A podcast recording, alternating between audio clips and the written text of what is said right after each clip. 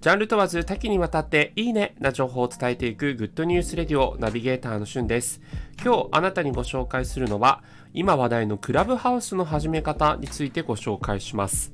え招待枠が2枠だけということで有名なクラブハウス、その限定感が非常に今熱狂的な盛り上がりになっているんですが、どうやらですね、招待枠が2枠なのではなく、お互い iPhone 同士なのであれば、電話番号を登録すれば出てくるというのが今、えー、ささやかに言われていることです。えー、確かにですね、私も友人2名を招待した後にですね、さらに、えっ、ー、と、電話帳でもともと登録している友人を招待することもできましたので、どうやら招待枠2枠というのはちょっと違うのかなというお話があります。またですね、このクラブハウスを使えば使うほどといいますか、一定の条件を、え満たすと実際に招待枠がまた増えるというような話もありますので、ま、これからますます広がりがあるんじゃないかなというふうに思います。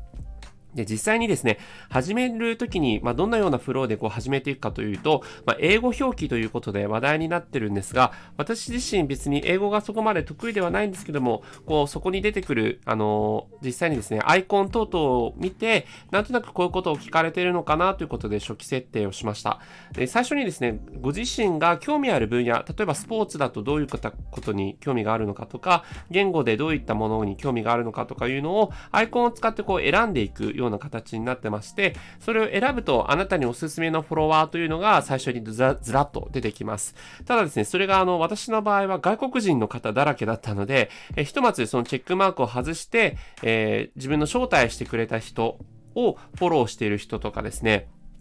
あのーとにかくランダムにこう部屋に入って面白そうな人をフォローとかをしているうちに、え、かなり自分自身のクラブハウスで、え、いろんな活発な議論が行われているルームというんですけれども、え、そのいろんな部屋にこう入れるようになりました。なのであの一番最初にこう入った時にはですね、外国人の方だらけだとか、えなかなかこう立ち上がってるルームがまだ少ないということがあるんですけれども、えそこはもうフォロワーとかを増やしていくと、おのずといろんな部屋が見られるようになるので、まやっぱりこのフォロー、そしてフォロワーの数を増やすというところが一定条件、クラブハウスを楽しむためのポイントなのかなというふうに思います。えやってる方もね、多くなってきましたので、えー皆さんのね、周りで、まずは知り合いの人たちをフォローするというのが最初の使い方としていいんではないかと思います。ということで今回はクラブハウスの始め方についてご紹介しました。引き続き今後もお伝えしていきます。それではまたお会いしましょう。Have a nice day!